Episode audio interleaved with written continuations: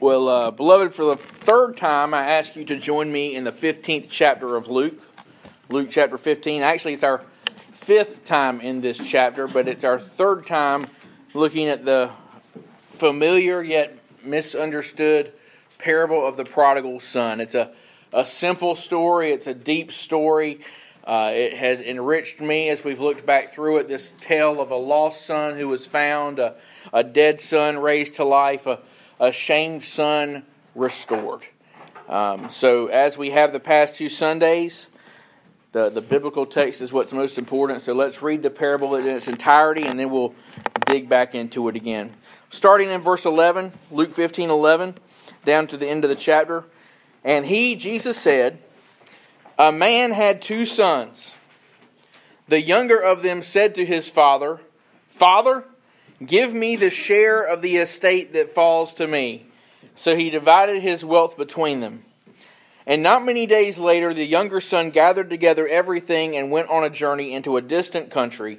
And there he squandered his estate with loose living. Now, when he had spent everything, a severe famine occurred in that country, and he began to be impoverished. So he went and hired himself out to one of the citizens of that country, and he sent him into his fields to feed swine and he would gladly filled he would have gladly filled his stomach with the pods that the swine were eating, and no one was giving anything to him. But when he came to his senses, he said, How many of my father's hired men have more than enough bread, but I am dying here with hunger? I will get up and go to my father, and will say to him, Father, I have sinned against heaven and in your sight. I am no longer worthy to be called your son. Make me as one of your hired men. So he got up and came to his father. But while he was still a long way off, his father saw him and felt compassion for him, and ran and embraced him and kissed him. And the son said, Father, I have sinned against heaven, and in your sight I am no longer worthy to be called your son. But the father said to his slaves, Quickly, bring out the best robe and put it on him, and put a ring on his hand and sandals on his feet, and bring the fattened calf Kill it, and let us eat and celebrate, for this son of mine was dead and has come to life again. He was lost and has been found, and they began to celebrate. Now his older son was in the field, and when he came and approached the house, he heard music and dancing. And he summoned one of the servants and began inquiring what these things could be. And he said to him, Your brother has come, and your father has killed the fattened calf because he has received him back safe and sound. But he became angry and was not willing to go in, and his father came out and began pleading with him. But he answered and said to his father, Look, for so many years I have been serving you, and I have never neglected a command of yours. And yet you have never given me a young goat, so that I might celebrate with my friends. But when this son of yours comes, who has devoured your wealth with prostitutes, you killed the fattened calf for him. And he said to him, Son, you have always been with me, and all that is mine is yours. But we had to celebrate and rejoice. For this brother of yours was dead and has begun to live, and was lost and has been found. Let's pray. Father, here we are again in this well known story. But I pray now that our familiarity with the plot won't keep us from seeing it with fresh eyes. I pray your word might resonate and that our eyes might be opened to what is going on here. May our view of you and your glory be unobscured by our sin, by our preconceived notions, by our prejudices. Help us, Father, see you that we might glorify Jesus. We pray this in his name. Amen. Well, here we are again, uh, week three in this parable. But before we move forward, we do need to remember where we are, where we've been. You know, to understand anything, we've got to understand the context. And remember in Luke 15, Luke is, or Jesus is continuing his uh, weeks and months long journey through the villages and towns of Judea. He's going into all the different towns and villages. Uh, it's a march that will inevitably end at the cross. He's going to be crucified there. He's going to rise from the dead on the third day. He's going to be the propitiatory sacrifice, the, the wrath absorbing sacrifice. The Father's wrath will be absorbed in him for the sins of all who ever believe. And then he will rise in victory on the third day, guaranteeing our eternal life, by the way. But in this chapter, he's still on the way, and he's still teaching. And it's the tax collectors and sinners we see in verse 1 who are coming to him. They're coming to him and they want to listen to him. And while all have sinned, every single one of us and every single person, period, except for Jesus, has sinned and fallen short of the glory of God. The word sinners here is, is a technical term, really. It's, it's specifically referring to a kind of people. And the kind of people it's talking about here, when you see it coupled with tax collectors, it's talking about the worst of the worst. It's talking about the kind of people a religious Jew, a good Jew, would not want to be around at all. They would do their best to avoid them. Tax collectors and sinners were the scum of the earth to the religious establishment, to the scribes and the Pharisees. And, and the scribes and Pharisees, remember, they were so influential over the everyday religion in Israel. You had this group of, of people called Sadducees who were the high priest in the temple. They controlled things there. But the, the heart of Judaism in the first century really beat around the synagogue. And every town had a synagogue. And it was the scribes and Pharisees who were really uh, so influential there. And, and so they were the gatekeepers of Jewish religion. They were the people who said, You're a good Jew or you're not a good Jew. They were the people who were so hostile toward Jesus. And when they saw sinners, tax collectors and sinners coming to Jesus, they grumbled, we see in verses 1 and 2, because Jesus didn't turn them away. They grumbled because this man receives sinners and eats with them. That's what they said with a whole lot of scorn. And Jesus, what does he do? He, he responds in Luke 15 with three parables that make up this whole chapter. The prodigal son is the main parable. It's the last one, it's the one we're talking about today. The parables of the lost sheep and the lost coin precede it. And what do they communicate? What have we seen? The joy of heaven, the joy of God when even one sinner repents.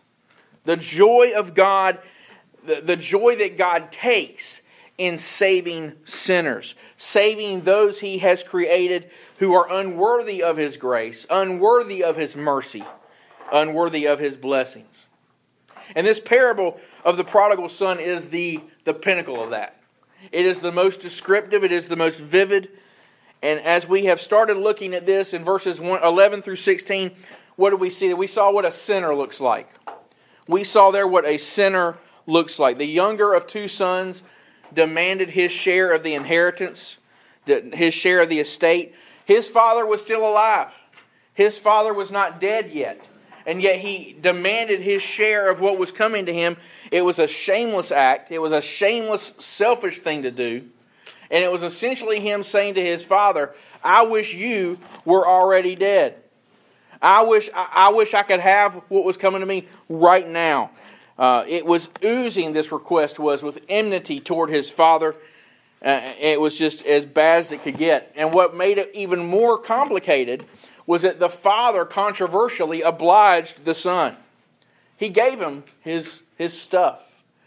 And without delay, the son went to the distant land, a Gentile country, where he wasted everything on loose living, immoral living and a famine comes along, and you add a natural disaster to the bankruptcy he inflicted upon himself, and all of a sudden he is desperate and starving to death.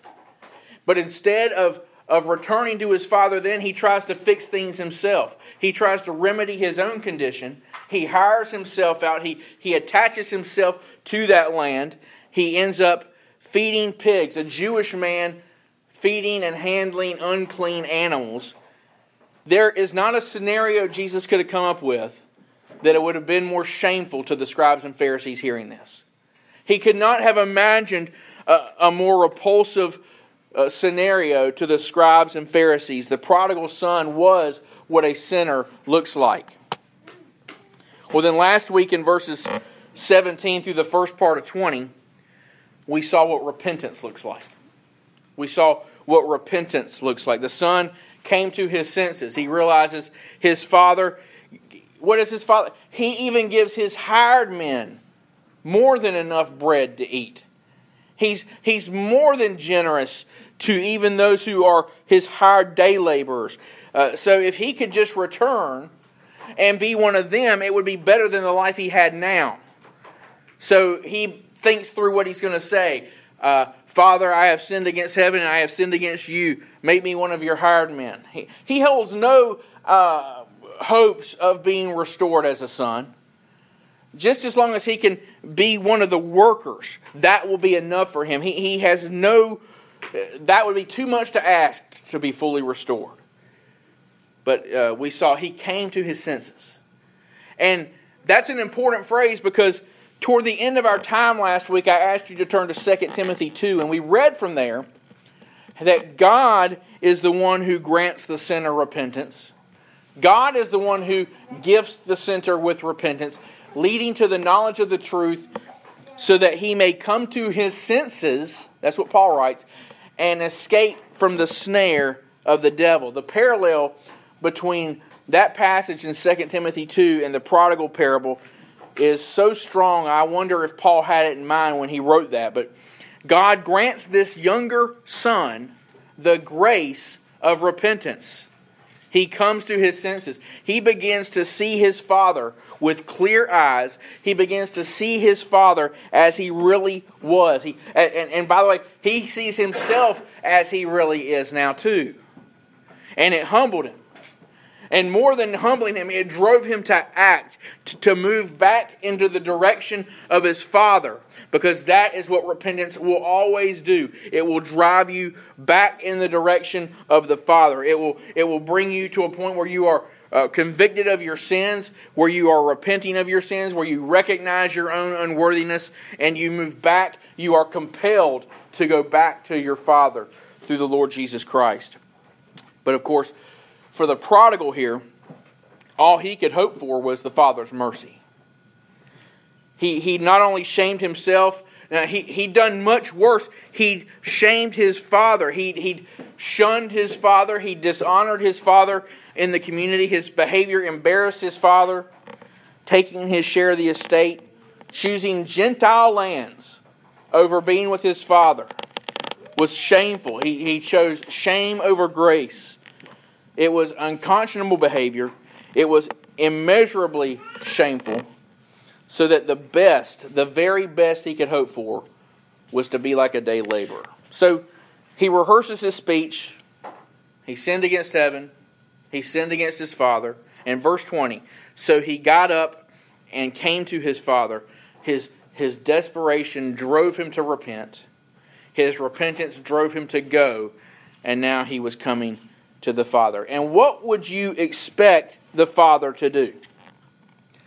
What would you expect? How would the scribes and Pharisees, hearing Jesus talk about this, how would they have expected the Father to respond?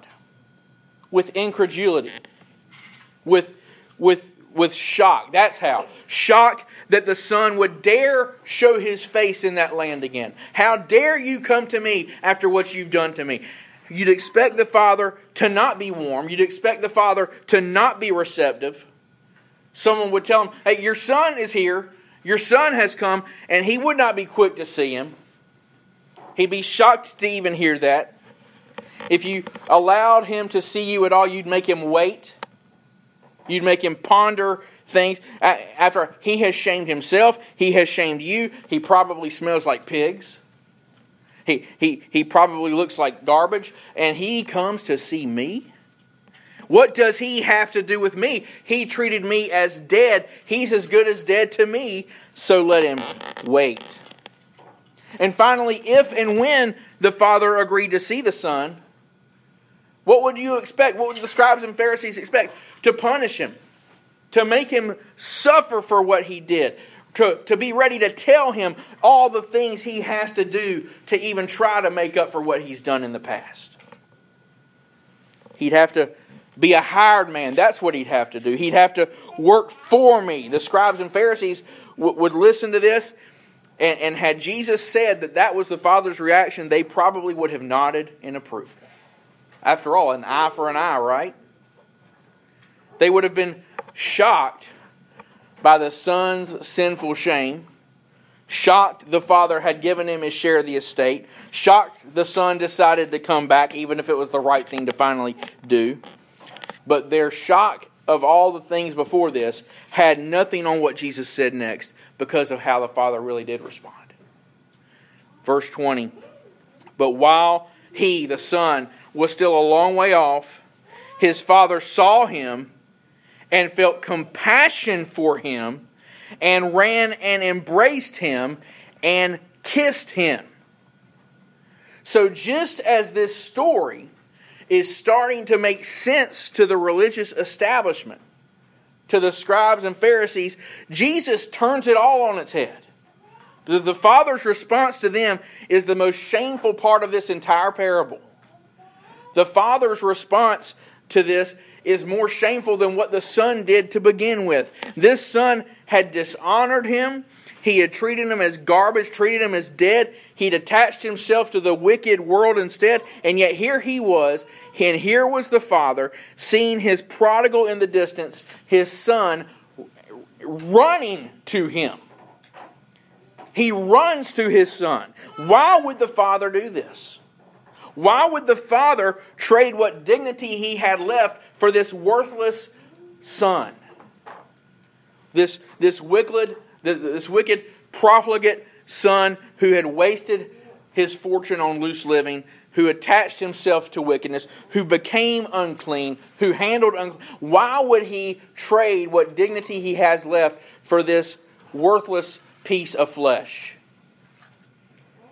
How in the world, why in the world would the father do this? He ran to him. And beloved, Middle Eastern nobles did not run. Because for a Middle Eastern noble to run, that would require picking up his robe, which would expose his legs, which was a shameful act in that culture. It, would he would not have done that. So why would he run? Because for all his son had done to him, he felt compassion for him. After everything the Son had done to him, he felt compassion for and that word compassion it refers to a, a yearn, literally in the Greek it refers to a yearning from the bowels uh, which sounds kind of odd to our our sensibilities but with it, it's a yearning from the very center of yourself. He yearned from the from who he was deep down for his son. He never stopped loving him. He never stopped caring about him. So why not then just wait for your son to get to you? And if he still why not just wait? Why run? I'll tell you why. Because he wanted the shame to stop. He wanted the shame heaped upon his son to cease immediately. And there is no doubt that once the son got into the village, and started making his way to his father, that the town would have heaped more shame on him and more shame on him, and deservedly so. It would have been fair for them to do that. And the son would have had no choice but to endure that shame as he made the walk down wherever road to where the father was. So the father ran to him instead. The son couldn't do the work to eliminate the shame. The Father did the work to eliminate the shame. The Father did the work to make the shame stop. The Father ran to him before he could even make it into the town. Instead of his son, who'd done all this to him, enduring more shame, the Father took the shame upon himself. He condescended to his already shamed son and he ran to him and he embraced him and he kissed him. The father bore in his own body the shame of his son. He bore in his own body. Instead of the sinner enduring more shame as he came into town, the father took the shame upon himself as he picked up his robe and ran to this disgraced son. That's a picture of the gospel. It's a picture of the gospel. We realize we aren't right before God. So, what do we do? Well, we say, I do the best I can. I go to church. I try to be nice to people. I admit I'm not perfect. I, I admit I make bad mistakes sometimes. I don't have it all together. That's what the prodigal's plan was, by the way, to go back and talk about himself and what he had done. But instead of the sinner bearing the shame and punishment, the Father came running. God comes running to the sinner, beloved. God comes running through his Son, Jesus Christ. Through Jesus Christ, God embraces the sinner. Through Jesus Christ, God kisses the sinner. Through Jesus Christ, God bears the shame the sinner deserves and takes it upon himself. Through Jesus Christ, his Son, God has taken on the punishment of the sinner. That's what happened to Jesus. It doesn't get more shameful than what happened to Jesus. He was spit on, beaten up, mocked, stripped bare. He had a, a crown of thorns pressed into his temple. Jesus was nailed to a criminal's cross. He was crucified. This is what God did.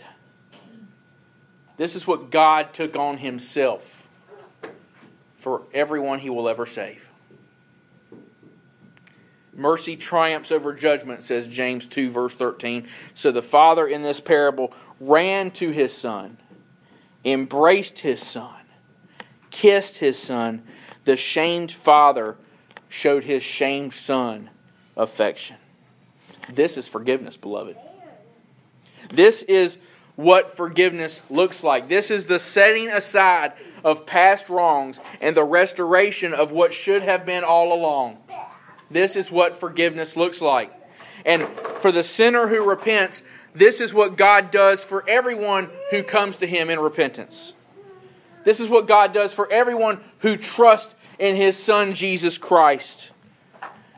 You know, you and I, man, each and every one of us was created for perfect fellowship with God. We were all created in the image of God, Adam and Eve put in that garden for perfect fellowship with God. But man wanted what man wanted. Man wanted what man wanted instead of what God said. Man sinned and willingly broke fellowship off from God. You know, we're supposed to be with God, though. We're supposed to, to have perfect fellowship with Him. You know, sin is not what belongs in this world, sin is a foreign substance in us. Sin is what corrupts. Sin is what has to be done away with. But the problem is, we can't do away with sin. We can't do away with it ourselves. Sinners can't save themselves, but God can. You can't save yourself, but God can. And God does. Today, beloved, the Father embraces those who come to Him. Are you coming to Him? Are you coming to Him? Has God granted this morning to you the gift of repentance? Have you come to the knowledge of the truth? What's the knowledge of the truth? Have you come to understand the depths of your own sinfulness? Have you come to understand just how far short you fall of the glory of God? Have you come to understand how you have shamed yourself, have you come to understand that you can't fix yourself? But it takes Jesus and all that He is and all that He has, and that He has done this for all who will ever repent and believe in Him. He has endured the shame of the cross. This is what the grumbling scribes and Pharisees listening to Jesus would not understand. They couldn't and wouldn't connect these dots and see that in this story Jesus was telling, God is the Father and the Son is the sinner, and here is God showing mercy on the repenting sinner. They couldn't see it. They couldn't see that God had a plan to endure our shame in, in, our, in, in, in our place. Jesus was telling these scribes and Pharisees just why he was spending these times with the tax collectors and sinners. Because it is what God does for all whom he saves. God the Father, beloved, through the work of his Son, accepts us back into his presence. He runs to us. He did the work. Jesus did the work.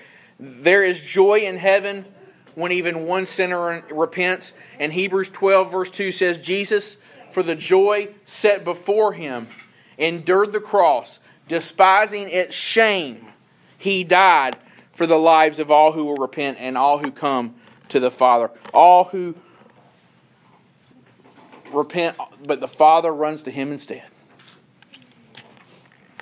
God embraces us, God kisses us. Now look at the Son in verse 21. He has to be shocked that his Father has run to him and is even being nice to him. He, he doesn't know how to respond, so he falls back on his prepared statement. You know, the one he was rehearsing Father, I have sinned against heaven and in your sight. I am no longer worthy to be called your son. But notice, before the son can say, Make me as one of your hired men, before he can even get to that part, the Father intercedes. He's going to give the repentant son more than he's asking for. He's going to give the repentant son more than he deserves. He says to his slaves, Quickly bring out the best robe and put it on him, and put a ring on his hand and sandals on his feet, and bring the fattened calf, kill it, and let us eat and celebrate. Why? For this son of mine was dead and has come to life again. He was lost and has been found, and they began to celebrate. And if you're a scribe and a Pharisee listening to this, you are incredulous that this son has returned. But now, listening to this, hearing what the father did, they would have been apoplectic. That this is the worst thing they've heard yet. This is the worst thing they've heard so far. For the father to do this, how could he honor this son who had dishonored him? How could he run to him and embrace him and now give him this? You know, they were waiting to hear the father. Well, they were waiting to hear the son say, Make me a hired man, and the father to say, Yeah. That's what, that's what I'm talking about. Okay. But the father doesn't even let him get to that point. That's the point. The father didn't let him get to that point. Instead, he says, Bring me the best robe, give me a ring, sandals, without delay, quickly. He's not going to have his son be a hired man. What he has in mind is what has been lost. And what has been lost? A relationship. A completely restored relationship. He has the best robe put on him, which, by the way, would have been his robe. He's the head of his household. He's the patriarch of his family. He's the master of his property. The best robe would have been his. Put my robe on my son. Put the best robe on my son. Beloved, we come to the Father naked. We come to, to God as filthy sinners. You, you can't come to God any other way. Stripped bare of your own lack of righteousness. And what does God do? He clothes us in His own righteousness. He clothes you and he clothes me in the righteousness of his son Jesus Christ. This is a picture of Isaiah 61 with regard to God saving the unworthy. Instead of your shame, you will have a double portion, and instead of humiliation, they will shout for joy over their portion. You know, God takes our shame and our humiliation away because Christ has borne it in our place. And then Isaiah says more I will rejoice greatly in the Lord. My soul will exult in my God. For, listen to this, He has clothed me with garments of salvation. He has wrapped me in what? A robe of righteousness. As a bridegroom decks himself with a garland, and as a bride adorns herself with her jewels, he has wrapped those he saves in robes of righteousness. I suspect that slipped the scribes and Pharisees' minds when they heard Jesus saying this. Even though they were the so called experts in the scriptures, I suspect that they were blinded by their hatred of Christ and their self righteousness to even process this.